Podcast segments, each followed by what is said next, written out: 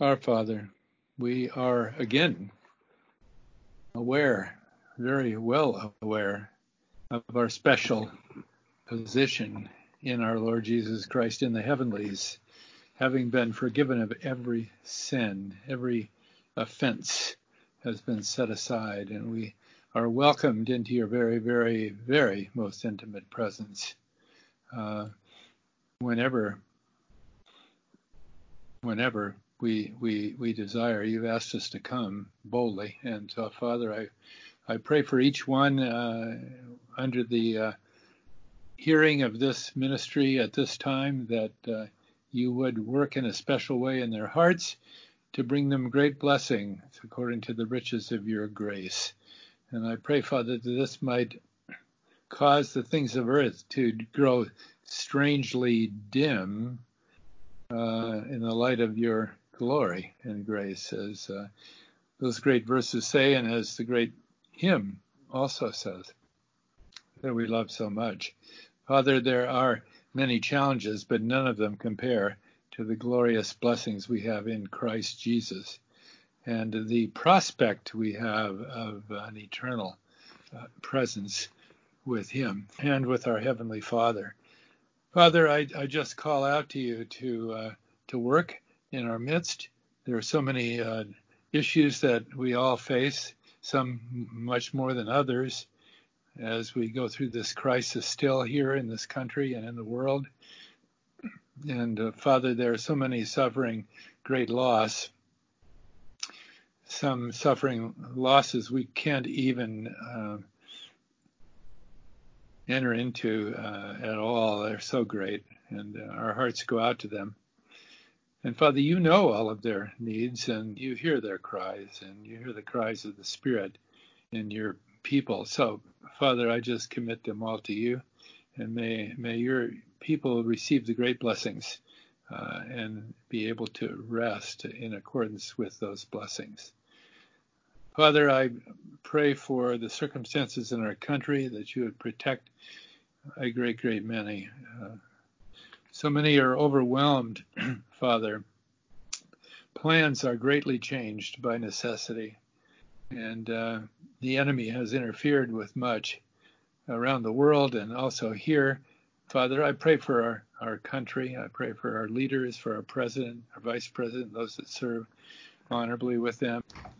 So, Father, we look forward. We look forward to our meeting today. And uh, we thank you that we can gather and that we can use this means to honor you. And I pray that you'd open our hearts to your, your precious, precious word. And we would thank you in Christ's name, Father, and amen. Amen. Today we open up a wonderful letter, and it's Paul's second letter to the Thessalonians.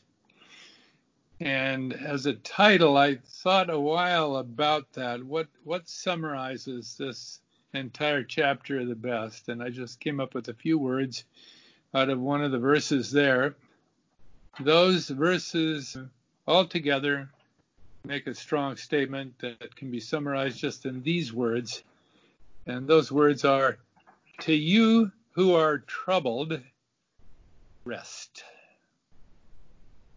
To you who are troubled, rest. So that's uh, what Paul has written there in uh, Second Thessalonians uh, chapter one and uh, and in uh, verse number seven. To you who are troubled, rest with us, with us. Um, there's a great bond between believers, and uh, that includes us. Not only the Thessalonians who would read this letter or hear it read over and over, I am sure, throughout their lives, because they may not have had anything else of the Holy Word but this. Uh, and the first letter, of course, uh, I'm sure they haven't forgotten that, never would. Uh, but um, they were bonded together with the Apostle Paul. And so he says, To you who are troubled, rest with us, together with us. So we have a privilege to be bonded all together and with the Lord Jesus and to rest in the sufficiency of His grace. Um, last time we finished up chapter 5, I wonder if that's such a good word, finished the chapter. It's sort of impossible to ever do that. Uh, I hope you realize that going back and rereading is extremely important, and that you shouldn't cease reading in chapter 5 just because we've gone on to chapter 1 of the second letter. That's not a, ever a reason to stop reading the scripture that you've already read before. Repetition is greatly of value and uh, sure helps with taking God at His word, doesn't it? To reread and reconsider. And when you do that, God will give you more understanding. He'll continue to open your heart. I've I've had my heart opened in such a precious way just in the last couple of days, dwelling here in the first letter to and the second letter rather to the Thessalonians, chapter one, and uh, it's just amazing. Really, I hope I can share that with you effectively this morning. To do that, we're going to have to move quickly, and I had intended to kind of give an overview of chapter five of First Thessalonians. Now I'm reconsidering and thinking perhaps we shouldn't do it, but just to read three verses that pretty much summarize the teaching there. uh, chapter 5, 1 Thessalonians, verses 16, 17, and 18. Rejoice evermore. Pray without ceasing. In everything give thanks, for this is the will of God in Christ Jesus concerning you. Now let's never forget that. Rejoice evermore, pray without ceasing, in everything give thanks, for this is the will of God in Christ Jesus concerning you. Don't ever, therefore, dwell in what you don't know about the will of God when you have this clear revelation. when we're concerned about the will of God and we're in anxiety and perhaps fear, as the Thessalonians probably were when they read this or heard it read, uh, the answer was in everything give thanks, rejoice. Never stop worshiping the Lord in prayer. Prayer isn't for asking what we want as much as it is for asking what God wants. Prayer is an act of worship.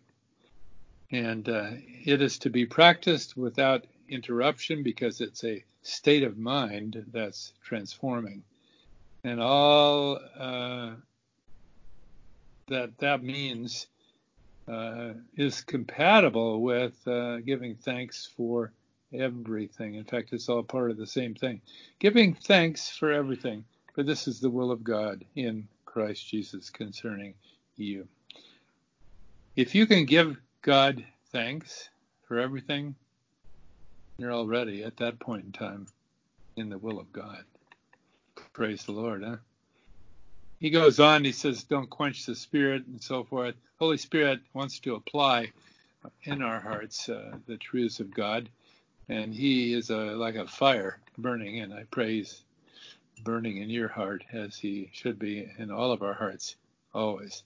Okay. Um, God is the one working out this plan. And chapter 5, verse 24 says, Faithful is he that calleth you, who also will do it. Hmm. this is not so much about us and what we must do for God. It's very much about what God has uh, promised to do for us. It's all part of the calling of God. Now, Paul's going to dwell on that same theme as he continues in his second letter.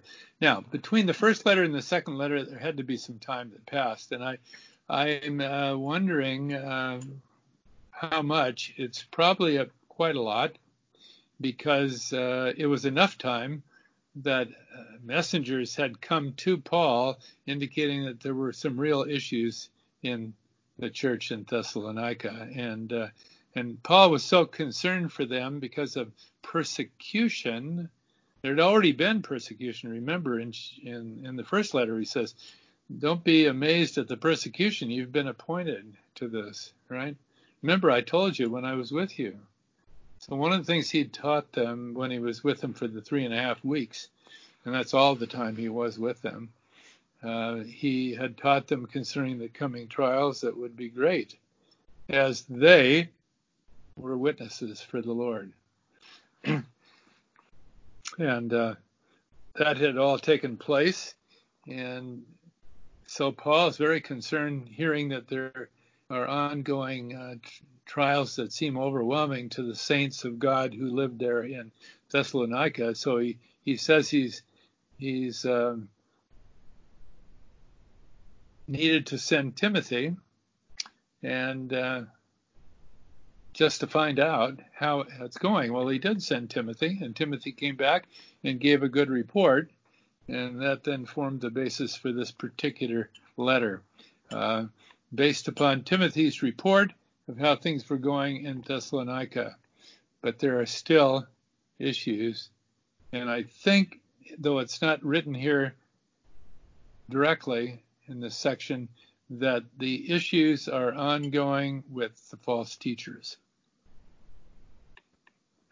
And that's why Paul needs to address the timing of the return of the Lord for the saints of God, for the members of the body of Christ.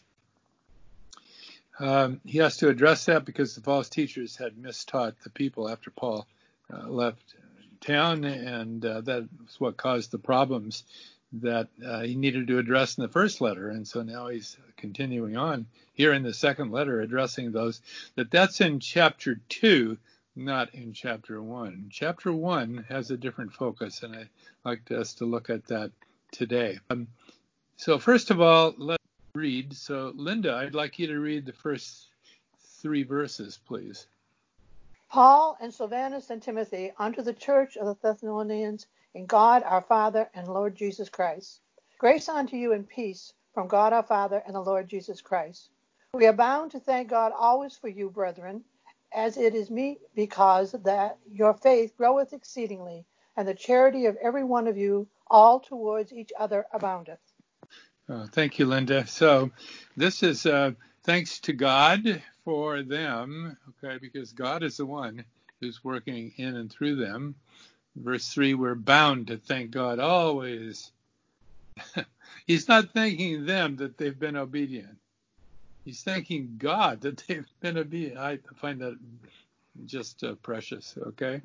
Uh, yes, God does set us on a course, and He wants us to be lights in the darkness, and He wants us to be bold for Him. And and there are so many things that uh, a believer uh, will be encouraged to do by the Holy Spirit dwelling within us, and because our new nature desires the things of God, and so the fruit is like a, a tree that's planted, that's mature. I mean, it wants, you can say, to bear fruit, uh, but there are enemies. The enemies come, right? So will the the tree bear fruit, or will it not? Perhaps none. Perhaps only a small amount, or maybe the quality won't quite be what the Lord God would most desire to see. But nevertheless, uh, it is God who worketh in, worketh in us to will and to do of his good pleasure, as Paul wrote to the Philippians, right? Okay, so at the beginning we have the salutation, Paul, Silvanus, and Tim- Timothy, uh, to the church of the Thessalonians. Um, and then grace unto you and peace. This is the standard uh, salutation uh, of blessing here at the beginning of the letters of Paul.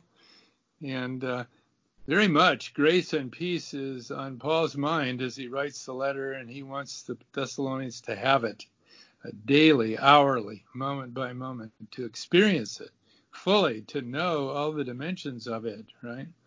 Even though they're in great trial, greatly persecuted we have no conception of what they were going through uh, or what other believers have gone through down through the ages. I've been really impressed by that. Reading church history the last couple of days, uh, most uh, believers who stood for the truth of God and certainly who proclaimed the gospel of grace suffered greatly. Many of them were persecuted to death. A great, great many. I was reading about them yesterday. But uh, and if you want to read about this, uh, one of the best places is Foxe's Book of Martyrs. Okay. In fact, I was reading out of Foxe's Book of Martyrs yesterday and was really overcome to consider it. Uh, and that's what the Thessalonians were entering into. Um, I'm sure of it because Paul doesn't diminish or minimize in any way the trials that they were in or would yet be in. In fact, uh, he he just tells them this is to be expected. Now, surely that was causing them great concerns. I mean, if you, if you see your um, parent or parents or your grandparents uh, die a cruel death, uh, what is your response going to be, right? It's not as if simply dying of, of illness or something. That's that's hard enough. But what if they're martyred, right? How does that affect one's faith? Do we become bolder as a result, or do we back away to protect ourselves from the enemy that way? And I'm sure that was something that faced these believers to whom he was writing here. So Paul begins the letter on a very positive note with the salutation and then with this blessing, and then says, Thanks be unto God concerning you and how God has already worked. Okay, so that's the way he begins. But then he gets to the main subject here of the first chapter. And I find this really more than precious. It's just really overwhelming. Um, the central teaching here, it's uh, something one could re- read through so quickly and miss the whole meaning of it, or nearly the whole meaning of it. Uh, and actually, that's exactly what I've done. I've taught this letter many times uh, in the last 50 uh, some years, but um, never carefully enough, I guess I'd have to say, looked at it sufficiently to see some of the things that I have now come to see. So, uh, Lord willing, I'll be able to communicate those things to you this morning. And may it be a great blessing to you too. Um, to realize what Paul wrote here and how he comforted them. The way he comforted these believers is not unique to this letter. In fact, it's common. Paul often writes of these matters that he writes to them about here uh, uh in his other letters. It's certainly true in uh, Ephesians, Colossians, in uh, in the, the, pastoral epistles, in Romans, in the Corinthian letters, uh, in Philippians. Oh my, in Philippians. But but though it's a common theme, when we read Second Thessalonians chapter one, we might be kind of thinking on a different plane and miss the whole context of what's written. So let's not miss the context. You remember how Paul ended the first letter, and it was, of course, with a very strong statement concerning the rapture uh, of the church, which is Christ's body, right? And how the church will not be in in the time of trial coming upon this earth. It will have to be removed first. Therefore, we looked at that last time. The principles of grace uh, that we live under don't don't uh, fit in at all into the tribulation period. It's not the same sort of work of God. It's a totally different kind of work there than what we are seeing today, and that's so important to uh, to realize. Um, so really, when Paul begins the second letter, the context of the second letter is the first letter.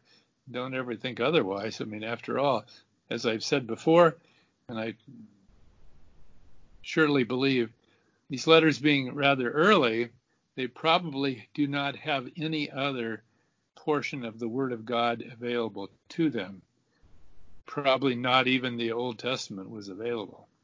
After all, most of these believers here are Gentiles. Okay? Some were surely Jewish proselytes before, but but maybe not that many. Okay, so I doubt that they had other scriptures. Most of the other uh, books of the New Testament weren't written yet.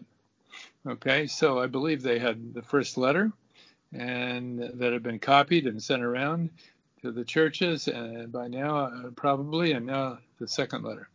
Okay, so they uh, have a context in their minds of the rapture that's for, forefront in the forefront there of their thinking.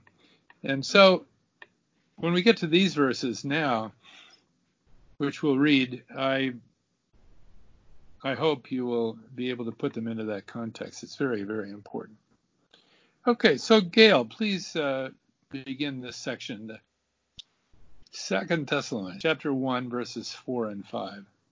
So that we ourselves glory in you and the churches of God for your patience and faith in all your persecutions and tribulations that ye endure, which is a manifest token of the righteous judgment of God that you may be counted worthy of the kingdom of God for which you also suffer. Thank you, Gail. And now, continuing on, I would like Charlie, 6 through 10. Seeing it as a righteous thing with God to recompense tribulation to them that trouble you, and to you who are troubled, rest with us when the Lord Jesus shall be revealed from heaven with his mighty angels, in flaming fire, taking vengeance on them that know not God and that obey not the gospel of our Lord Jesus Christ, who shall be punished with everlasting destruction from the presence of the Lord and from the glory of his power, when he shall come to be glorified in his saints, and to be admired in all them that believe, because our testimony among you was believed in that day. Okay, thank you. Thank you, Charlie, for reading that for us this morning. The context is so important. Uh, remember, the context is the rapture. And so what Paul is writing here has to be consistent with that teaching, and you'll see that it is, I hope. But I may say some things this morning that trouble you. Uh, they may trouble you, not not in any serious way. It's just that uh, you may never have considered before what I'm going to share this morning, because there's a teaching here that we may not have ever thought of before, because we live in the realm of grace and uh, grace is the realm of blessings. blessings, blessings, blessings, right? And many twist the teachings of grace and make it into a prosperity uh, gospel or something of that sort when it's not, right? but uh, some have uh, been taught that that that God God's desire for His people is, is just glorious indeed, and uh, if we don't have, uh, it's because we haven't prayed, we haven't lived correctly, or whatever, and God's bringing judgment upon us. And that's totally contrary to the uh, correct teaching as Paul uh, reveals it here. okay, so what does he say? He says, um, We glory in you and the churches of God for your patience and faith in all your persecutions and tribulations that ye endure. There wasn't a problem with their patience or their faith, and for that reason they had been persecuted and were suffering tribulation. Not at all. Rather, believers live godly, as you well know, will suffer persecution, right? He'd already said back in, in uh, chapter 3 of First Thessalonians that they they were appointed to this. He also said that in chapter one of First Thessalonians. Okay, so so that these trials would come wasn't uh, unexpected. It was part of the plan of God, in other words. And verse five, what does it say? It says, but it, what it says, I think, is what may cause you to think twice or three times, which is a manifest token of the righteous judgment of God that ye may be counted worthy of the kingdom of God, for which also ye suffer. One could totally twist this and draw conclusions that are not proper, okay? Because he's not talking about the righteous judgment of God on the Thessalonians there. That would be a totally incorrect conclusion. Paul nowhere has said anything to that effect, right? And he's not saying it here, okay? And in fact, you'll see that he mentions the righteous judgment of God again in verse 6. So let's just consider that. It's the same thing mentioned in verse um, um, 5, as in verse 6. Uh,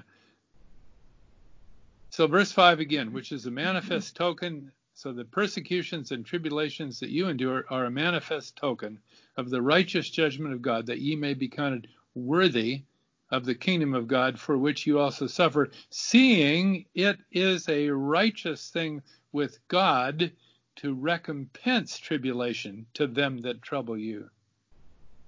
Okay, so the righteous judgment of God will be upon those that reject the gospel of the Lord Jesus Christ and who therefore persecute the believers. That's the righteous judgment he's considering right here. And it's it's a sure thing. Verse 6 says seeing it is.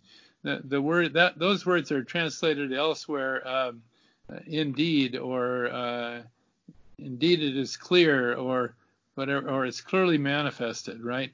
Um, or in the King James, often if so be. It, it, it's a King James way of saying it's absolutely true. Don't question it for a moment. Okay. The Greek words simply mean yes, indeed, it is true. So, so what Paul is saying that considering the coming judgment of God on unbelievers, which is part of the plan, the eternal plan of God, right? Considering that and the certainty of it, don't consider your current persecutions to be anything at all compared to that, okay? And in fact, you will suffer now in this, in the flesh, as it were, and they will suffer then eternally. They're not suffering now in the flesh. In fact, here they are persecuting you. They're on top of the world, right? But later, when the plan of God is brought to completion, they're the ones who will be suffering, and you'll be enjoying His glory. And that's the whole point of this section. Okay, it's to contrast the one against the other. Okay, okay. He's, he uses the word a manifest token of the righteous judgment of God. Interestingly, that word manifest token, the Greek word is the word we get our word indication from. In fact, it is the word indication in Greek. Okay, it's but when he says it's an indication, uh, what we're suffering now, he says, is an indication of God's righteous judgment coming later for them. Okay.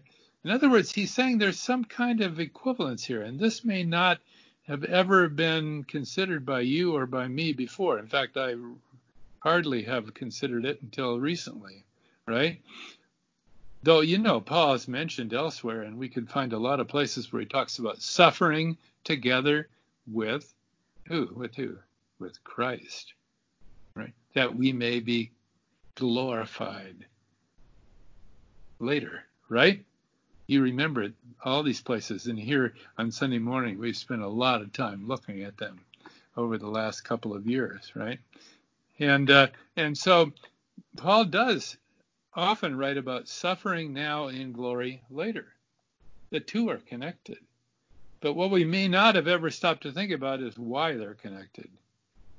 Why must we suffer now? We dwell in the glories of God's grace, right? He's pouring his benefits out upon us. So why is suffering in this life therefore even allowed? Why, why are we not delivered from it altogether? And so many today will tell you that it is uh, what God wants to give you, but just hasn't because of your own failures and your own sin. And that's far from the truth. That's not what Paul is teaching here. What is he teaching here? What does he mean when he says that you might be counted worthy of the kingdom of God? and when will that occur? Okay. Well, the when it occurs is at the judgment seat of Christ. And you remember we we considered this before, um, how at the judgment seat of Christ, uh, there will be many things burned. Okay, our works that we're not honoring God and on the proper foundation of Christ will be burned, right? And what will be left? Those works that were indicative of God's work in us that glorified the Lord. And and blessings, in fact, rewards will be given at that time. Remember that teaching, okay? That's when the uh, worthiness is going to be revealed, okay? God, God is counting us worthy of the kingdom and not worthy of eternal suffering. In fact, we're not even worthy of the suffering of the tribulation. We're way above it and beyond it. Our worthiness goes way beyond it, okay? And so we are going to be counted worthy. And the suffering that we undergo now, the persecution we undergo now, is therefore in some way to be expected. In fact, he says, on behalf of which you suffer. That that language indicates this connection, right? They're suffering now, but glory later. And why should this all occur? Because we are joined to Christ with a perfect bond, okay? Does Christ suffer today? Don't think that he doesn't. Is Christ not suffering due to the evils of this world and the unwillingness to believe the gospel and the unwillingness of many believers to take God at his word regarding his grace, right? Absolutely, Christ suffers today. Uh, there's no question about it. And Paul writes a lot about that, and we've already looked at many of those verses. So that we would be drawn into, in fact, he uses the word calling for this, that we'd be drawn into this amazing course of eternal blessing that involves us living here uh, in this world, suffering muchly because of our testimony, right? And yet, in the end, being honored and glorified eternally with Him and sharing in His glory. I'm just going to read one verse uh, where Paul writes of that in Romans, Romans chapter 8. And here's that word translated uh, uh, seeing there in the verse we just looked at, verse 6, seeing.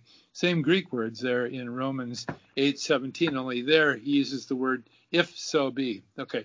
And if children, then heirs, heirs of God and joint heirs with Christ, if so be, or seeing that we suffer with him that we may be glorified together. Okay.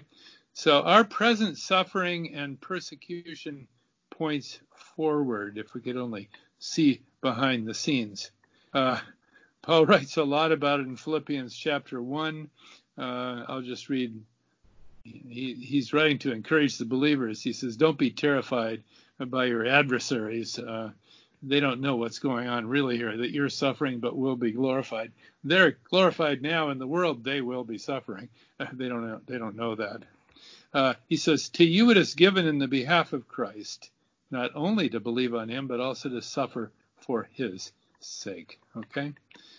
So there's righteousness with God in the way that he's managing our affairs. He's drawn us into this special privileged relationship with the risen and with the ascended Christ. And we suffer together with him because we're still in this world, this fallen world, this world that Satan uh, manages, right? Uh, and we're still here, and therefore it's essential that we also suffer together with our Lord Jesus Christ. Well, what a what a privilege to know this. now, the King James translators, and this is sort of my main closing point today. If only they had put parentheses in the right place there, and not translated a word uh, the way they did in verse seven, but um, in verse seven, verses seven through nine, uh, second part of verse 7 through the end of 9 is parenthetical. Okay, he's saying, consider this. I mean, you're suffering here greatly, right? Consider this, how they're going to suffer later. The ones persecuted to the death, even, right? Oh, horrible as that is, right? Later, you'll be in glory and they'll they'll be the ones suffering, okay? And when will that all occur? Well, it'll happen when Christ judges them, right? And so the second part of verses seven down to nine just give a give a, a, a sort of a heavenly uh, uh, thumbnail sketch of that, which is quite amaz- amazingly glorious. Some commentators think that there was a song, a hymn that uh, they had been taught that they sang, and these were the words of that. Okay, the words are, "In the Lord Jesus shall be revealed uh, from heaven with mighty angels, taking flaming fire." They're in flaming fire, taking vengeance on them that know not God and that obey not the gospel of our Lord Jesus Christ, will be punished with everlasting destruction from the presence of the Lord and from the glory of his power. And amen and amen. So put parentheses around that. The word when, I think, is said as a translation. There is a word when at the beginning of verse 10, which really does mean when. It's talking about the very time of the rapture. But here in verse 7, he's just saying, consider this, you know, in that, in that would be an excellent translation. In that, so rest, he says, rest with us, rest with us. Because the others who are persecuting you, they will later suffer the judgment of God. And when will that occur? Well, we know from other scriptures when that will occur. It will primarily occur, but at the great white throne judgment. Okay, that's when unbelievers will be judged. If you're living on the earth in the tribulation period after the rapture, you'll suffer severe consequences as well. Nothing, though, compared to what occurs at the great white throne judgment. So put parentheses around from where it says when in verse 7 down to the end of verse 9. Then verse 10 brings us to the conclusion. That's where we uh, will have to stop today. Um, and then we'll continue on next time with the next verses. But in verse 10, what does Paul say? He says, Rest with us. Remember, the rest is parenthetical there. Rest with us. What, how and what? Well, because of the rapture, right? When he shall come to be glorified in his saints and to be admired in all them that believe, because our testimony among you was believed in that day. In other words, when Paul came to town preaching, they had believed. Right? That secured their entire future. Just that simple act of faith. It secured their blessing eternally. It also secured trials and tribulations in this life. So be it, right? But he shall come to be glorified in his saints and to be admired in all them that believe, right? So it's a reciprocal thing. He's glorified in his saints, and uh, by them as well, right? In and through them. What a blessing. It's all His great work under grace. So when trials come, you do not think that somehow the enemy's winning. The enemy will never win. All the enemy is doing is securing his eternal future. And that's not the side you want to be on, and you're not on if you've believed on the Lord Jesus Christ. You're on the right side. So many are not. They're on the wrong side. Well, praise the Lord for His grace today. And uh, Lord bless all of you. And if you have any questions, there's time for that. There's always time for that. Or any comments? Father God, thank you for gathering us today and for the blessings of your word. Please write it upon our hearts and may we know well the full dimensions of what it means to be joined to our Lord Jesus Christ. That we're joined to Him, and the consequences are in many dimensions. Blessings, spiritual, every spiritual blessing in the heavenlies are ours already today, every spiritual blessing. But Father, there are consequences of being joined to Him. And as we're lights in the darkness, uh, there are many who are enemies of the cross of Christ. So I pray for them, Father, that you'd be transforming them through their hearts, through our witness, and through our words. And uh, may, in these dark days, many still be drawn to you in saving faith. And I would ask this, Father, in Christ's name, and and amen. Amen.